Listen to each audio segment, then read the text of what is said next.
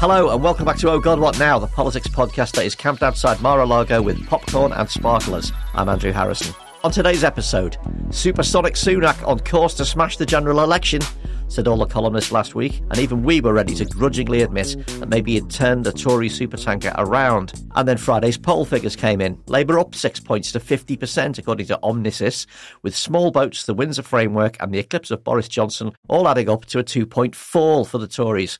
Can Sunak turn it around again for the local elections? Plus, someone who's going to be wearing even more orange soon, Donald Trump is less than a day away from arrest in the liberal Twitter equivalent of the moon landings.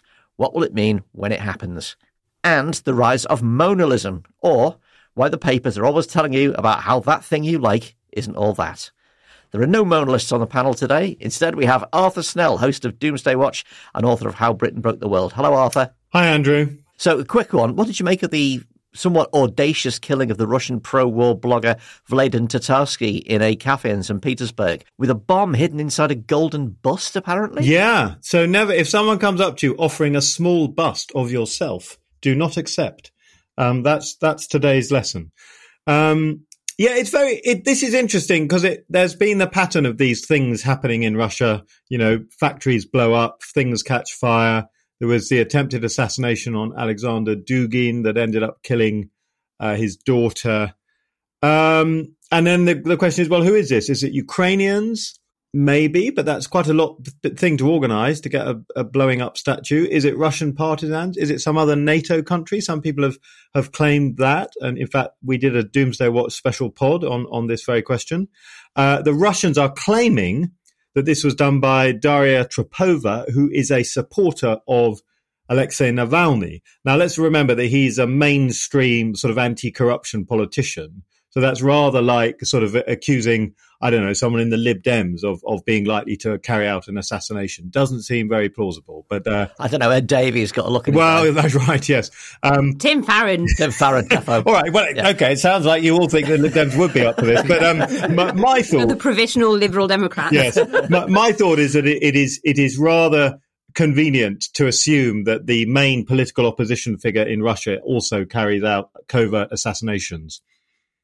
Is, do you have any reason to think it there's a particular person that it might be, or is that just a fool's errand at this? Well, I think I think given that there are this is not an isolated incident, I think you have to assume there is there are networks at work in Russia, and then basically you would say this is probably either the Ukrainians and or uh, Russian sort of partisans, but but we're we're not talking about regular political groups. You know, we're talking about people who've who've crossed the Rubicon and you know are well into the kind of revolutionary side of things. Also with us, Ahir Shah, writer, comedian, actor, and man about town. Hello, Ahir. Hello, Andrew.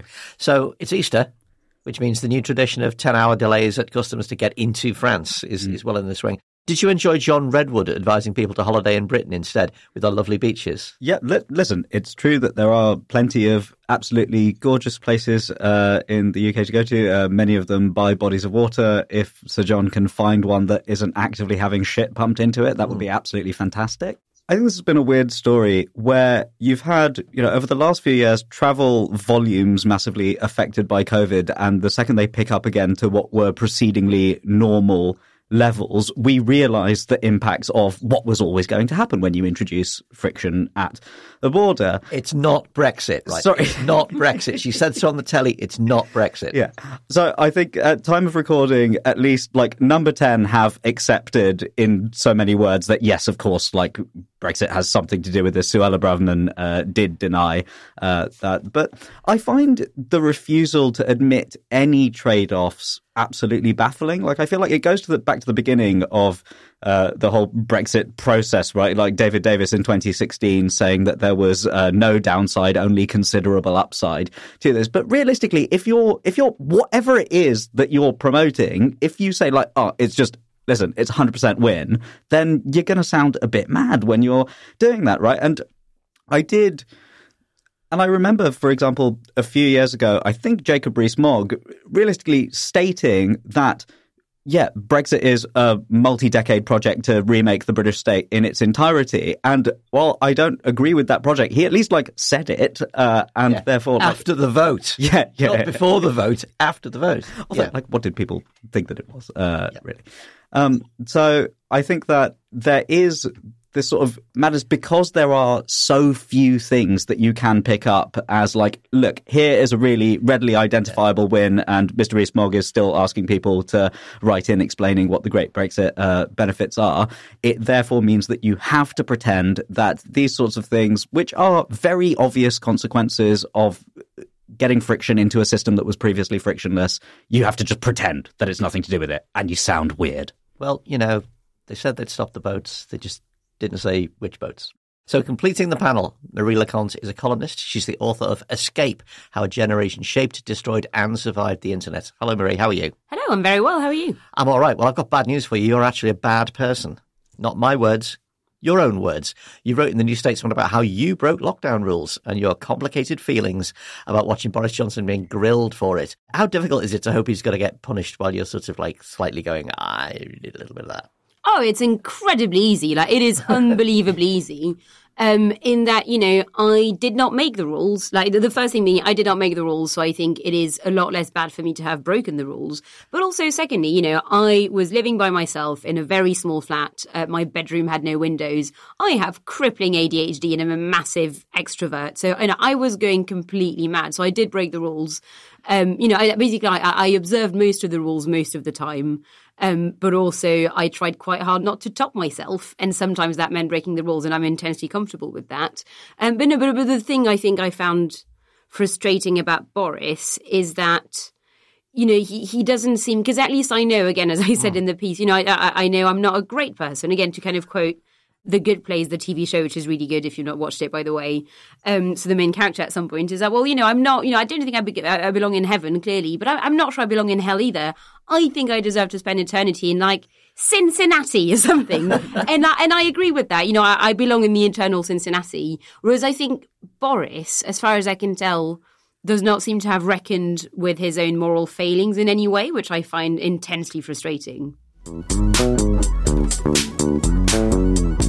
First up this week, swapping Mexican Cokes for Dandelion and Burdock, Rishi Sunak is back in his Yorkshire constituency for once, gearing up for the local elections on May the 5th. With the Windsor framework in place to diffuse the Northern Ireland issue and lots of red meat lying around on small boats for the headbangers, Conservatives were beginning to think that he had turned the corner. But it's not quite that easy. The same Omnisis poll that gave Labour a 23 point lead over the Conservatives also records a big leap in Keir Starmer's own rating as best next Prime Minister. He's up seven points to 41%, with Sunak down eight to just 29%. So, what was the point of all that then? Marie, are columnists who are kind of predicting the Rishi Renaissance doing it just because they believe it's true or because they want it to be true for the story? Um, I think there's a mix of a few different things here. The, the, the, first obvious one is that, yes, there are lots of conservative leaning columnists and it is kind of in their interest, I think consciously or unconsciously, to go, actually, it's fine. Maybe it's not all dead, you know, and actually our guys can kind of like win the next election. So I think, again, so, so I think, you know, that, that's probably the main part of it. But also, and this is slightly cynical, but also very much drawn from personal experience, there is nothing to write about at the moment. And I know, you know, obviously what, whatever violin you end up getting out will be too big somehow. Um, but it's really hard to write a weekly column about politics, you know? Like yeah. just ha- having to come up with an idea every single week, I know because I have to do it for The Independent, is quite hard. And at the moment, there is nothing going on, which I know because every Sunday night when I have to pitch, I basically break into a cold sweat and I'm like, God, there's nothing. Um, so, so I wonder if a lot of it is not basically just columnists going, we need something to happen. Now, we cannot all write the same column every week for the next year and a half, which is, yeah, the Tories are basically stuffed, even though Rishi is broadly competent and Keir is quite boring, but will probably win. Because that, that is the reality of, you know, that, that that's politics right now. There's nothing else going on. Um, but yeah, so, so I think I'm sure there's, yeah, again, consciously or subconsciously, Tory leaning commentators wishing that to be true. But a lot of it just going, we just have to write stuff. You know, there are common pages that need to be filled. Mm. And uh, yeah, and, and that's a better option than just saying, yeah, nothing's changed since last week. just checking, well, yeah, we have had like week. we've had like seven years of heavy metal, and now we've got like a busker with a ukulele. It is quite a bit of a it's a bit of a phase shift. It really is. I mean, it's something I have many thoughts on because, again, I'm a freelance political journalist, and I my, my career relied on politics being mental all the time. That's what paid my rent for the past, mm. you know, five and a bit years. And I'm now like, huh. That said, it is a bit remarkable that Sunak, after all this, after we've I've sorted Northern Ireland, I'm going to sort the small boats. It's all it's all happening. Competence is back. After all that, and a pretty kind of unrelenting two week period of pure coverage of that, Sunak's figures are down and Starmer's have gone up when he actually hasn't really done anything. That's got to be significant. It well, so yes and no, isn't there? Like I, I can't remember. I'm, I'm, going to quote something, and I can't remember where it was from. But you know, I think it was around '97 of saying sometimes the public, and that's in Britain and elsewhere, just thinks you know we've had enough and that's it. Yeah. And actually, and there's nothing the governing party can do at that point. Like something just shifts, and then that's that. And I think that's basically what's happened to the Conservative Party. But also, I think we shouldn't forget that in those weeks there was also you know Boris Gate episode one million mm-hmm. five hundred, um, w- w- which did paint the Conservative Party in not the best light yet again. Um, but but yeah, I'm not I'm not really sure. There's you know a tremendous amount that actually Rishi Sunak can do. Like even just keeping broadly level in the polls, yeah, uh, is probably an achievement in itself right now. The pitch at the next election is we're not going for a fifth term. We're going for the first full term of Rishi Sunak. I'm like, good oh, luck with that. Bless, yeah, God yeah, yeah. love you. You give that a go God and you tell us how it. Yeah, yeah. I mean, meanwhile, I mean, amongst this week's exciting little, you know, little nugget sort of popped up. People's satisfaction with the NHS is at its lowest level since the National Centre for Social Research started asking people what they thought of the NHS. We've had the worst collapse in living standards since the war, so just like shouting Rwanda is not necessarily going to fix that.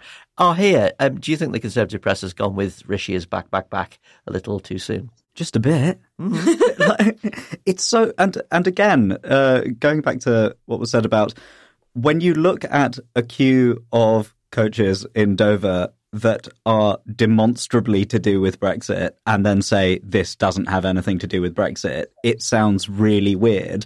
And when the rest of the pages of the news section are showing, you know, all of these like staggering uh, sort of poll uh, discrepancies between the parties, and then you find yourself in the column page. What what's the phrase that keeps you whisper it, whisper it? But yes. uh, that's uh, the. Uh, but also, it's a, always a photograph of somebody tilting their head with the finger on the chin, going, "I think Rishi is going to win the election." That's what I think. And it just like listen, we're not. None of us have a crystal ball, and we don't know. And maybe something really weird will happen, yeah. what have you. But it does feel extremely jarring, given the context of you know, if you open up a news app and you see on like the the top headline is that poll, and then you go to the comment section and see something different. And I've seen a few of these uh, recently in the Times, and uh, David Aaronovitch, formerly now formerly of the Times, uh, has started up a Substack, yes. and his first post uh, on that has just basically been a dissection of these whisper it, but Rishi Sunak, and and just basically saying like, do you not know how weird this seems? Yes. Uh, the- you read your own paper. So, I mean, setting aside the extreme callousness of the small boats thing, it isn't even working. The, again, the Times, uh, a poll found that people are getting less confident that Sunak can achieve what he said the more they go out and campaign for it. Braverman insisting on Kuenssberg that Rwanda is safe for migrants and that she didn't see the evidence that refugees were shot dead by police there in 2018. Is all these things are making people less confident in the small boats uh, policy, not more. So, first of all, obviously, none of us want to set aside its extreme callousness. No. That is also like at the heart of it and a deeply uh, distressing thing. And it's been very weird hearing sort of various conservative politicians sort of trying to one up one another on the level of performative cruelty that they can put uh, extremely vulnerable people into. And then when someone's like, "Oh, we're, we're going to put them on a boat, and it's going to be the worst boat that you've ever seen," it's like, "Well, the only suitable uh, place for that boat is your constituency." Oh no, I didn't mean that. I didn't mean that uh, actually. And then backtracking themselves immediately, which hardly inspires confidence. Yeah, it, it sounds like a bunch of people who just want to yell from the rooftops, I am the biggest bastard that mm. there could conceivably be on this, but not actually do anything about the situation. Like, I think with so much in this country at the moment, there's just a thing of, right, state capacity has been progressively shrunk over 13 years. And there you go. All right. And that results in whatever the whatever the particular issue uh, is in this particular case, right? And then the Conservative Party will say, "Well, how about we do this?" And yeah. just uh, and it's never just like oh, what about just the restoration of state capacity to what it was? Because I feel as though lots of these things didn't used to be problems on the scale that we're talking about at the moment. But you have to have the shiniest, most elaborate, and cruelest policy position on everything as opposed to just going out as Lisa Nandy actually set out uh, over the weekend of like these are the things that did work in the past and have just been stripped away and like why wouldn't you go for that Labour are saying that they won't oppose the Rwanda policy um, because they think it won't happen and therefore it won't need opposing. This seems a strange position, but actually making a stand against it and saying that in government that, that they would repeal it. Is that essentially that have we reached the, the level of just pure abstract politicking, uh, politicking over this where you know the as we were saying the extreme callousness and cruelty of it isn't even a factor? Yeah absolutely. And then you end up in a situation where very few people other than those coming from like organizations who deal with uh, sort of refugees on the ground or migrants on the ground and everything actually ever end up talking about this as like a live thing that is happening to human beings. It just gets used as a sort of yeah the the pawn to move around or the political football to uh, kick back and forth. I think that there, there is to a certain extent, I guess, like I can understand why you wouldn't want to play the like if you just suggested something absolutely insane and horrid and cruel and everything. And Marie's only question to me was like, "Will will you repeal that?" And I'll just be like, "No, I don't. It's not going to happen. Like, don't yeah. do it. Don't do it in the first place."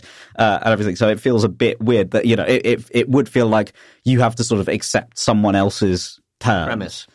Oftentimes with Rishi Sunak, like you get a sense that like what he really does care about uh, is stuff like so I can readily imagine that he does really care about CPTPP or I can imagine that he really does care about what pension funds are allowed to do in the aftermath of Brexit and how investments are allowed to be made uh, in that relation. Like he has historically been a finance guy maybe isn't like hugely capital P political or whatever, but that doesn't sort of excuse the fact that lots of people around him absolutely are and are very willing to push those buttons and whistle those whistles that we desperately do not want uh, in in sort of contemporary society. Or I would argue, at least, that desperately do not want in our society.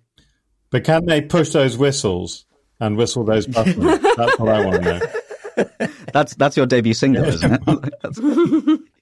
Isn't it also, and I, I am generally just guessing at this stage, but the case that the Tories are presumably doing a lot with the Rwanda refugee stuff to like it's a trap for Labour, right? Of saying, you know, we're going to do this mental thing purely so Labour can say, "Hang on, that's mental," and then that's their posters for the election in all the red wall seats, etc., sorted. So I think by Labour saying, "Actually, we're just not going to engage in any way," um, you know, you kind of spike that, like you, you, sort of nip that in the bud, like in the yeah. So you sort of nip that in the bud. Um, yeah. is my sense. Mm. Arthur, uh, one of the most unpleasant things of the weekend was seeing Sunak go all in on raising far right favourites at the Pakistani grooming gangs thing and saying that it's political correctness that stopped them from being prosecuted. Is he being inauthentic as well as irresponsible, do you think? Well, he's definitely being inauthentic because he's now actually sort of tried to backpedal a little. And I think this is uh, a classic illustration of Sunak lacking political uh, smarts. He's obviously an intelligent man, but he, he's not very good at politics. He's apparently today, uh, around lunchtime, then refused to say that these gangs are mostly British Pakistani. So he obviously felt uneasy, but he'd already then, as as you observed, complained about political correctness. So so he's he's sort of stuck in the middle. He's trying to be all things to all people, and maybe no things to anyone. But I feel like that's something he's done before. There's a pattern there, of like when he was losing to Liz Truss over the summer. You know, you'll remember like his policy platform just became more and more unhinged incredibly quickly. Which I, if I remember correctly, culminated in him saying, was it something like there should be a prison sentence guaranteed for anyone found with any amount of any drug on them, or like something along those lines. Which obviously everyone went, what? Yeah. Just what? Um, so he does. I think he does do that as well. He he will panic and go really right wing, and then quite quickly go, well, everyone ignore what I said. Yeah. I panicked. Well, We've yeah, all been and there. Of course, the other really good example of this is is the bre- the Great Repeal Bill or whatever the fuck it was called, because Because remember, we got that because like Liz Truss said, I'm, you know, I'm going to repeal every law in, in however many days. And then Rishi Sunak was going to halve the number of days or something. So it's this sort of endless attempt because he, I suppose he's not very original. Um, so he, he's always trying to bounce off what other people are doing, but then he doesn't quite have the, the backbone to follow it through. We're about to descend down the rabbit hole of uh, the local elections, and there's that incredible photograph of uh, Sunak pointing at a pothole in a company of a bunch of conservative campaigners who I got I got to say, it looked like a still from a Pixar movie. There were a lot of there were a lot of different types there of were. people in the picture, shall we say?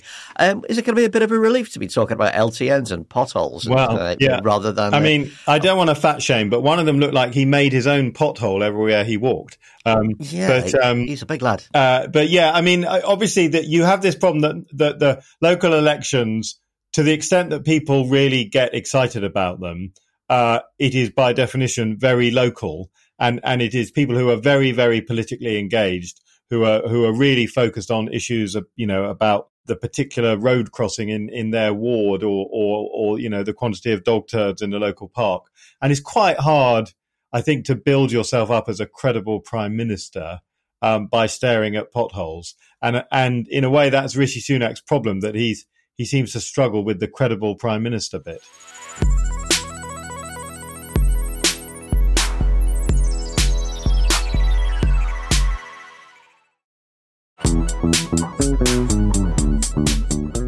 Now, the United States is being torn apart by a legal battle to rival Kramer versus Kramer and 12 Angry Men, involving one of the most influential and controversial people in the United States, possibly in the world.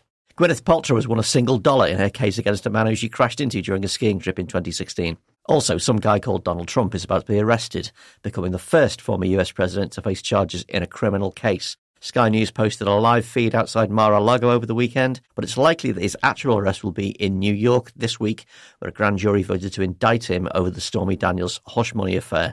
The former headliner of WrestleMania 32 could be fingerprinted and have a mugshot taken, which he will turn into mugs, t-shirts, and a limited edition Trump Shank Redemption commemorative bust, clad in pure three carat gold.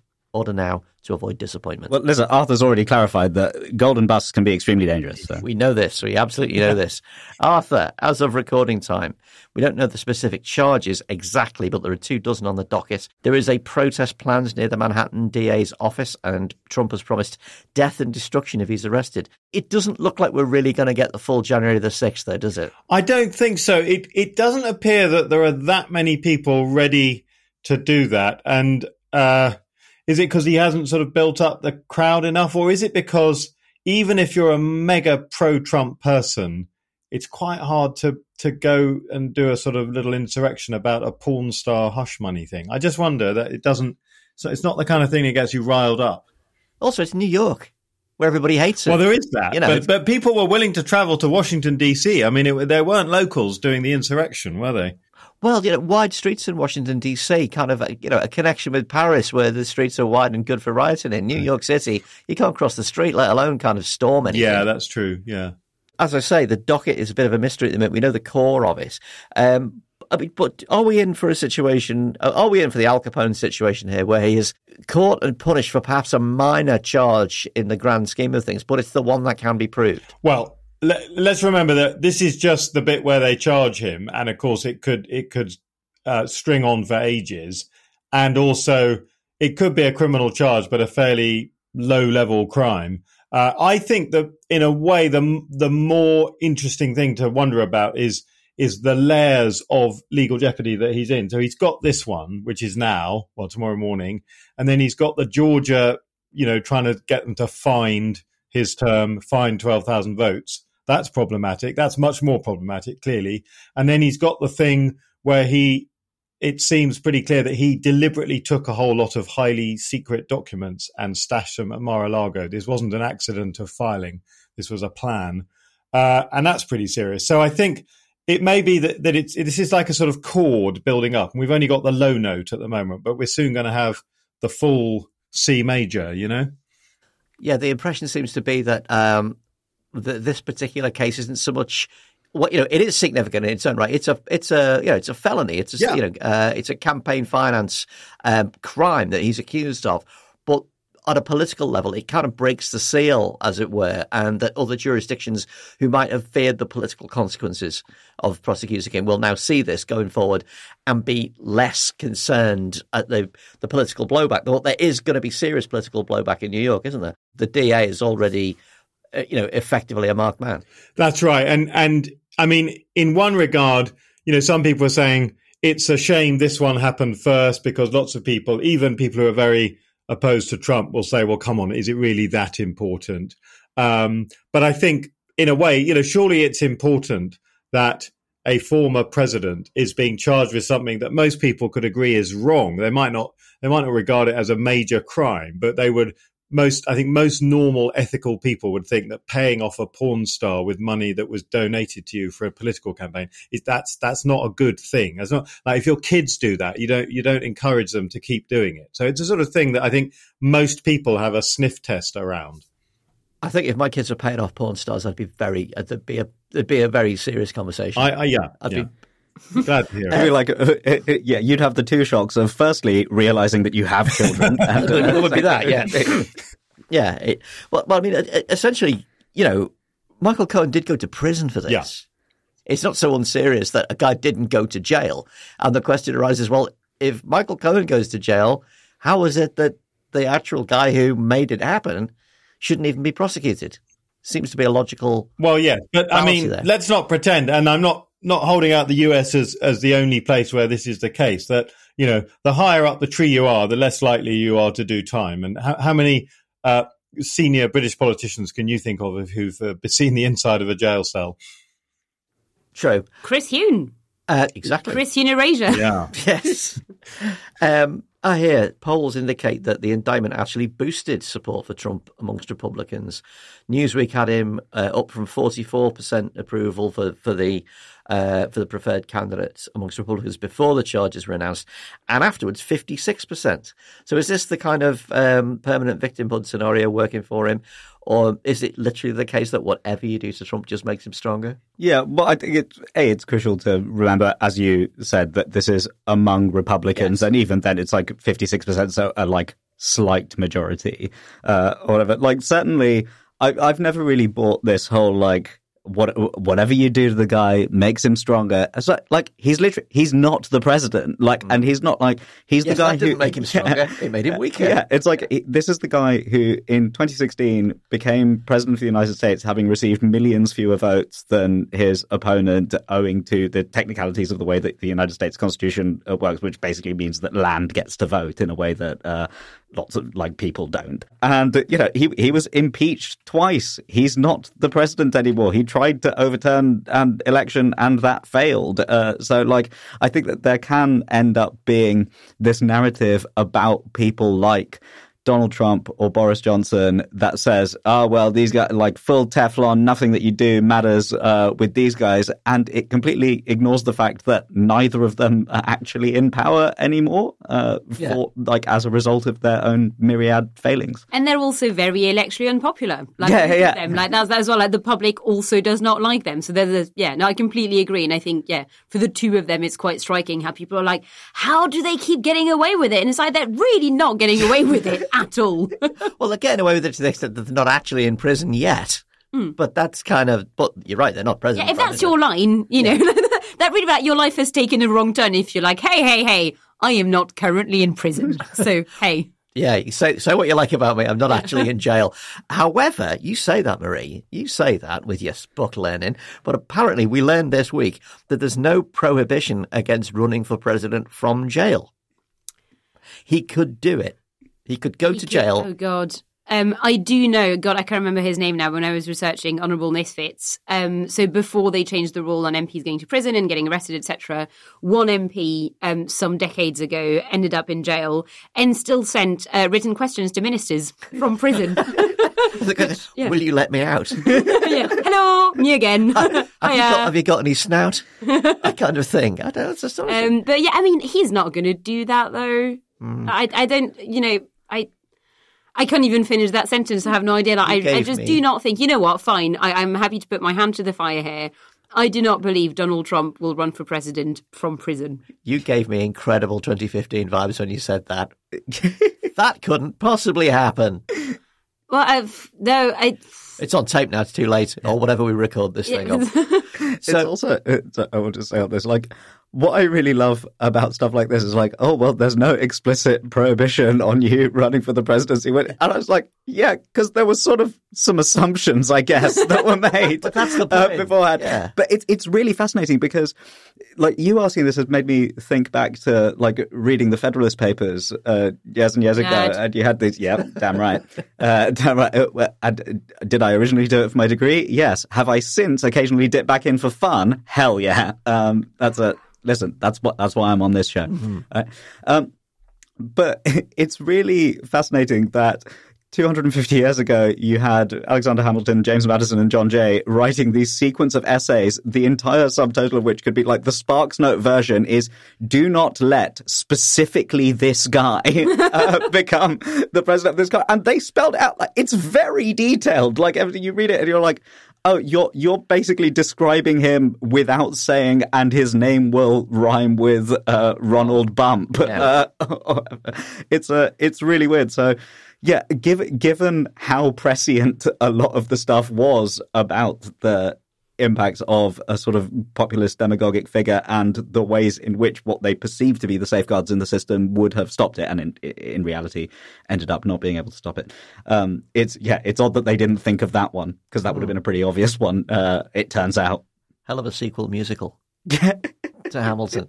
I would have thought. Marie, there is something poetic in Trump being done not for treason or incitement to insurrection or you know, sort of enriching himself, but actually just for paying off a porn star. It's very on brand, isn't it? It is, and I feel like, you know, and, and I do remember, you know, when when the God, that feels like it was a million years ago. We've all got so old in that time. But, um, you know, when there was the leak of that tape of Donald Trump saying, "Gra- uh, grab them by the pussy, and the time when I think I and lots of people are like, okay, well, he's done. Clearly he's done. No one can get elected, you know, with people knowing about this. And lo and behold, that's not quite what happened. So I think that, you know, for Stormy Daniels to basically be the architect of his demise, and for her, I think her comment on the day as well was saying, well, this pussy grab back was mm. actually just quite a pleasing, you know, still very depressing, obviously, in many ways, but like quite a pleasing sort of arc, like narrative arc.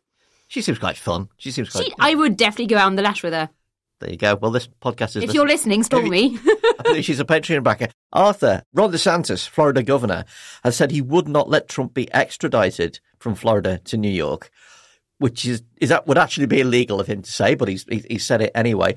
And hilariously, Trump then said that he would give himself up anyway. What level of um, alpha turd antler display are we seeing here between these two? It, it's so pathetic, isn't it? That the way that American conservatives consistently prostrate themselves and humiliate themselves before Trump. Let's not forget that that other um, great Southern political leader, Ted Cruz, briefly thought he might stand up to Trump.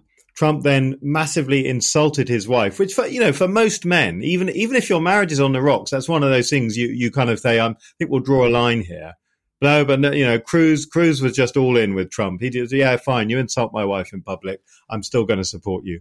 So I think that you know, it's just it is extraordinary to watch uh, the least courageous political movement in the world, which is the U.S. Republicans, and they're all in terror of this one man, a man who you know got bone spurs to avoid going to Vietnam, and and who's a who's a kind of complete shadow of a human being, and yet they're all terrified of him. It's quite bizarre. that's another thing that, as I've said on this podcast before, always struck me as a really weird similarity between uh, Trump and Johnson. Just the level of people who were willing to go to bat for them, knowing full well, like, well, he'd never do it for you. Yeah. Uh, and yet, inexplicably, time after time.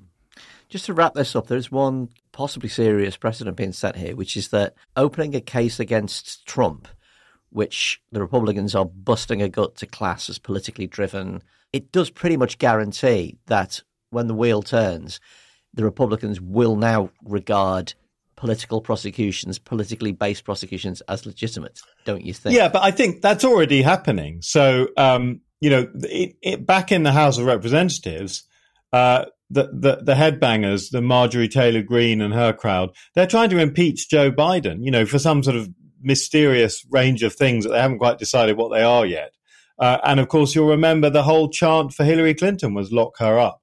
Of course, what's interesting about all of these cases um, against Trump, unlike the two impeachments of him, which by definition were political, of course, you, we could perhaps agree that they were justified, but they were definitely political. Uh, all of these cases are independent prosecutors coming from different states, looking at different issues, all acting uh, with zero, um, you know, oversight from from the the executive, from from the Biden administration. So, I, I mean, I think you you have to accept that that the Republicans um, aren't capable of running America in according to any you know moderately democratic means, and that's why they've given up on elections anyway. Yeah, the fact that the Republicans might do completely unjustified and entirely politicized prosecutions in the future is not a reason to not do a completely legitimate, completely justified one right now. Yeah. yeah. It's also just strikes me as a bit weird to be like, so do you know what? You'll never get. So this guy, all he tried to do was overthrow the government, and career civil servants did not take kindly to him. It's like no, it's like oh they they don't like him politically. It's like well, probably not.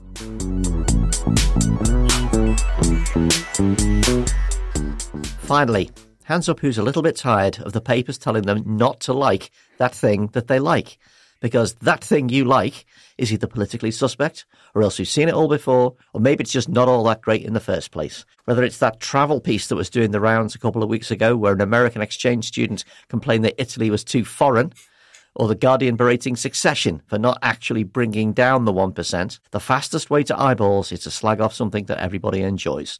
You could call it moanalism, well, we're calling it moanalism. Nobody else has. How has it come to this? Is it the new clickbait?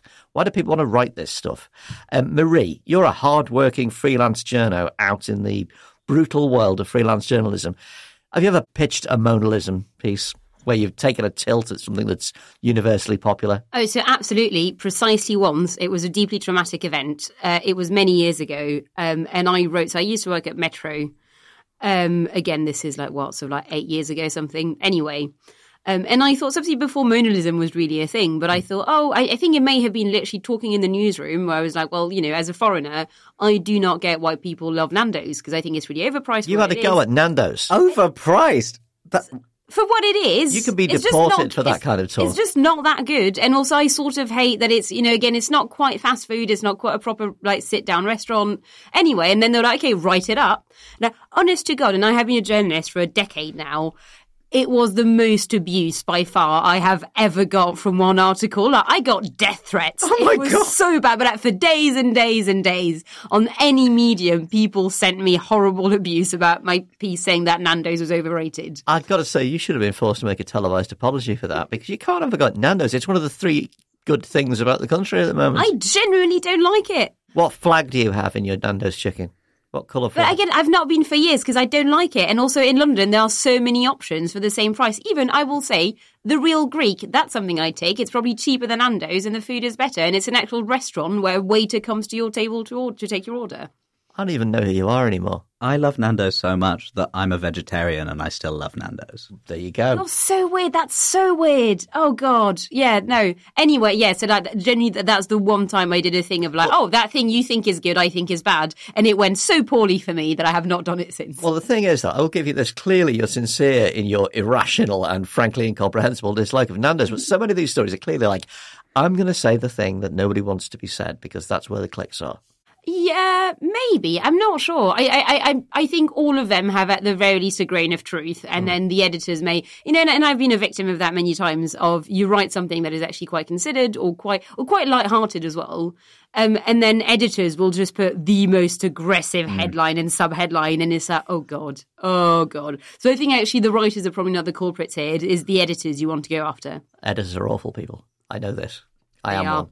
Uh, things I've seen attacked as problematic in this in this sense lately include Gwen Stefani's Harajuku Girls. That's kind of true, though. She, she's already she's doing it live. Friends, racist. I've not watched it in many years, but okay. I'm sure it was quite problematic. Baby, it's cold outside. Sexist and coercive. Oh no, there's been so many rounds of discourse on that. Like, I, I will not fill you in, but no, there are so many layers to that one. Love Actually, body fascism. I've never watched it, so I have no view I haven't this. seen it either. I hear sort of looking away Have you seen that? Have you seen Love Actually? I've seen Love Actually. Yeah. Oh no, Love Actually. Sorry, I heard Love Island for some reason. Again, Love Yeah, Actually- well, that's definitely body fascism. And uh, Star Trek Imperialist. I don't know. It's just like they're going out into space to meet people. I feel like they're quite friendly. They are always interfering, though. Um, that story that I mentioned, the American student in Italy, Stasia Datskavaska, uh, complaining that all of her mates were going out partying and the locals were judgy about her. You went into print to defend her. You thought she had a fair point.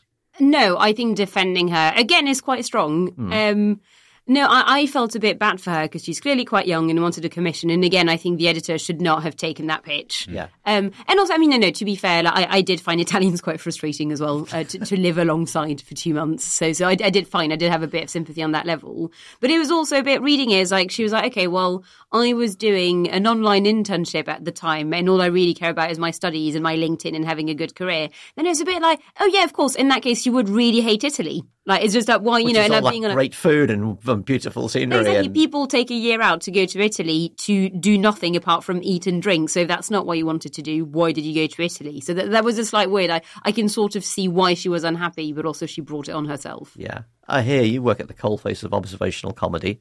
That thing you like is shit. It's a bit kind of nursery step, isn't it? I think that that could be a very successful new podcast. Uh, just, just call it that. Uh, Yeah. no, I think that uh, I'm, I'm going to have to change tack from my earlier uh, full-throated defense of Nando's, uh, which is to say no, not not to take an anti-Nando's position. This is uh, no. Disappointing. but uh, The anti Nando's League. yeah. Um, but I've often felt like one thing that's really been lost a lot through the internet and social media is the idea of something not being for you. Uh, and yeah, just like leaving this, like I'll often like see a film, uh, or something like that. and I'll just be like, no, it wasn't for me. Like I can see the, I can see the appeal, uh, on X, Y, but like, oh, there's a bit of the camera thing that I found distracting or whatever. Like it's, so it's not, for, and that's, that's sort of fine.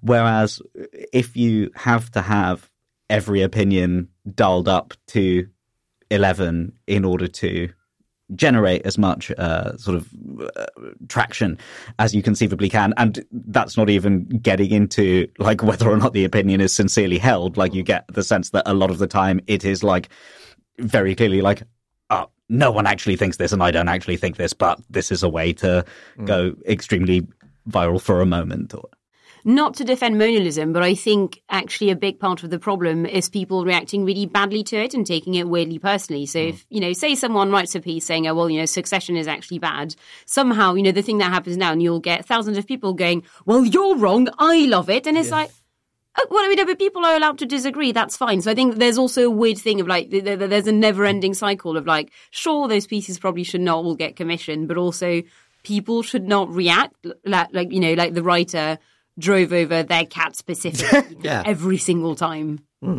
Arthur, one reason we're talking about this is that uh, The Guardian decided to revisit Tate Modern's blockbuster Cezanne exhibition and give it a bit of a kicking. Um, this caused terrible ructions in the in the podmaster's office. Uh, the piece featured his famous quote, "With an apple, I shall astonish Paris," and replied, "Okay, mate, nobody has ever been astonished by an apple." Which tell that to Isaac Newton, etc. Um, what what what did what did you think? Well, the first thing I think is that as someone who makes cider, I am often astonished by apples, uh, the most remarkable fruit. That is hold on. I'm just going to have to stop you because that is that is the single most like that. That is a dozen seconds of the most you I have ever. Prime Arthur. We've reached peak Arthur. I have strong opinions on apples, but then, um, and then, but then, the, if you go to the article itself, uh, it's it's quite funny in a sort of you know low level contrarian manner. But then, um, then she writes, Cezanne is probably the greatest of all apple depictors. The surface light he captures, the color transitions as the fruit ripens and rots, the masterly suggestion one is about to roll off the table. So for someone who's, who's saying that apple pictures are a bit shit, um, the article is, is strangely complimentary of these pictures. I was just going to say I'm choosing my words very carefully here, but it is possible that occasionally, sometimes, um, the Guardian may be guilty of that somewhat of, over sexing. You know, um, have I been a victim of this in the past multiple times? I couldn't possibly comment. couldn't possibly say. Hmm. But I think we can all agree it's a bit much to castigate Succession for not actually ending elite capitalism. Yeah. That's a bit much. Yeah, yeah. I remember I, I I, used to be, do a bit of student journalism, and there was this. They had a feature in the uh, student newspaper that were like, "Here's a thing every week that's crap." And one week they had a article, a long article explaining how the Bodleian Library is crap. and given that I think it has That's more great. books than any other library, or, or certainly Yeah. has a hell of a lot of books, I thought that was that was stretching it a bit. Well, I mean, uh, maybe it might be crap for getting fast food in or, or whatever, but it, it, in its core function as a place full of books, it, it, it's really quite good, I think. I think that's maybe I'd make a bad editor. I don't know. I find that incredibly funny. That someone writing it up, I would love that as like someone who clearly got confused about what it was, saying my burger was cold. You know, I tried to get a drink, the waiter wouldn't come. But also, given uh, what I will say in, in, in defense of all of this, perhaps, is that given the amount of contrarianism that I have read about deeply serious issues and like got very frustrated with the way that the authors seem to regard these things as just like playthings to be uh, sort of dismissed willy nilly, uh, or have you, I would much rather have a fun chat about why someone likes Nando's and uh, or someone doesn't like Nando's, or something ridiculous of why the Bodleian Library is a bit crap, uh, rather than if the if those contrarian energies need to be uh, channeled anywhere, I would much rather it were that than into something that has tangible negative impacts on actual human lives, which unfortunately a lot of that contrarian energy is channeled. I agree, and I think that's a that feature of, of it doing it with the serious things is a feature more of North American journalism. I remember it very vivid because the phraseology of it was uh, someone wrote an article talk, talking about Hannah Arendt, who, uh, as everyone will recall, was a philosopher who also wrote the um, book about Eichmann in Jerusalem. And of course, she coined this phrase, the banality of evil. And then there was an article about the banality of the banality of evil, which made me think that then should be an article about the banality of the banality of the banality of evil. Yeah. But anyway, that, you get the point. That's that. I, I am. I am actually annoyed at that thought. It's like somebody had a go at Hannah know, Arendt. I know, I know, I know. But you, Yeah. you come up with your ringing phrase that'll last for a Yeah. century, and then we'll you talk. bloody Yeah, what's witnessed your the thing? greatest war crimes trial of the century, and then and then we'll then we'll hear from you. You know. Yeah, give us a shout when it's ready.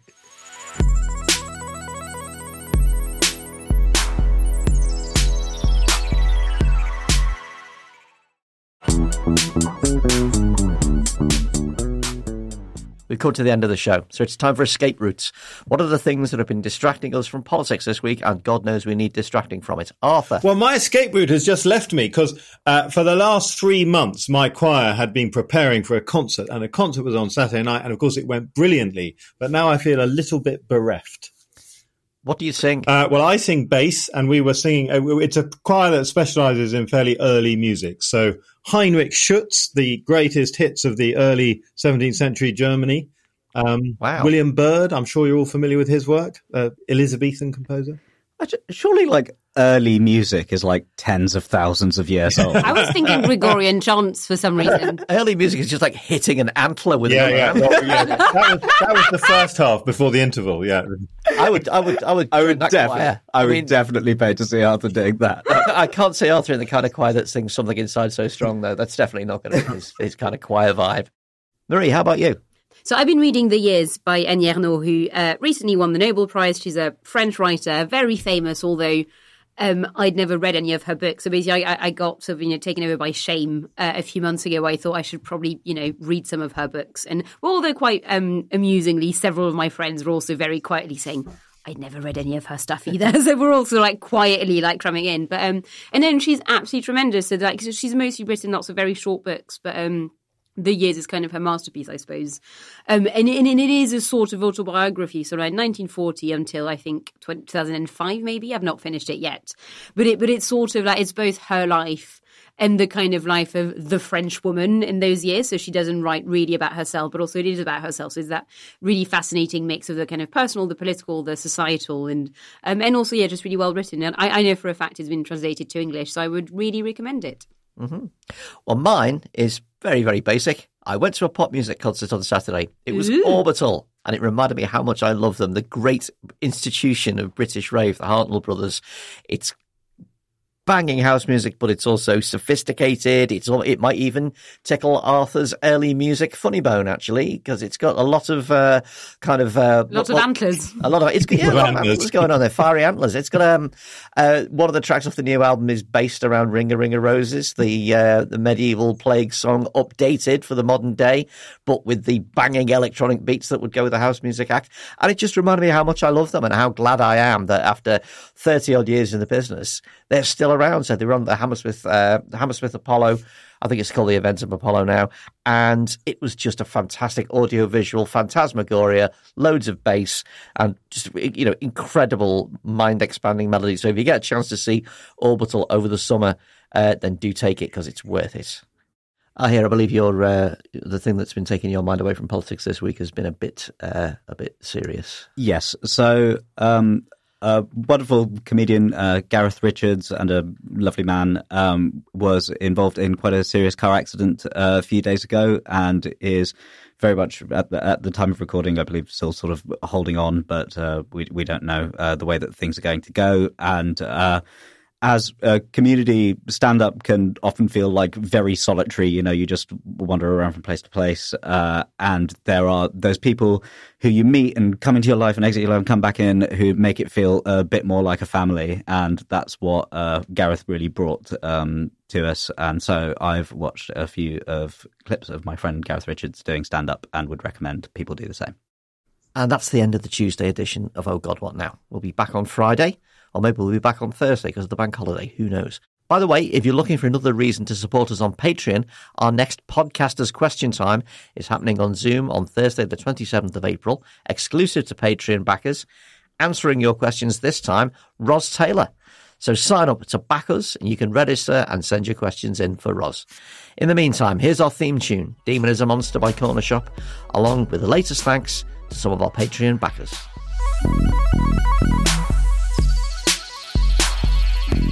Hello, and big thanks from me to Diego Rojo, Edward Lott, and Heidi Henning.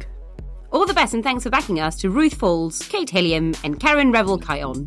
Best wishes and thanks for backing us from me to Steve Viggers Evans, Henrietta Hanson, and Dee Brown. And finally, thanks and all the best from me to Monsters Abound, Olivia Fox Caban. Are you the same Olivia Fox that we had before? If so, welcome back. And Jenny G. Thanks for listening, and we'll see you next time. Oh God What Now was presented by Andrew Harrison with Marie Le Conte, Ahir Shah, and Arthur Snell. The lead producer was Jacob Jarvis, with additional production from Kasia Tomasiewicz and me, Alex Rees. I will defend Nando's to my last breath. Art direction by James Parrott and Mark Taylor. Oh God What Now is a Podmasters production.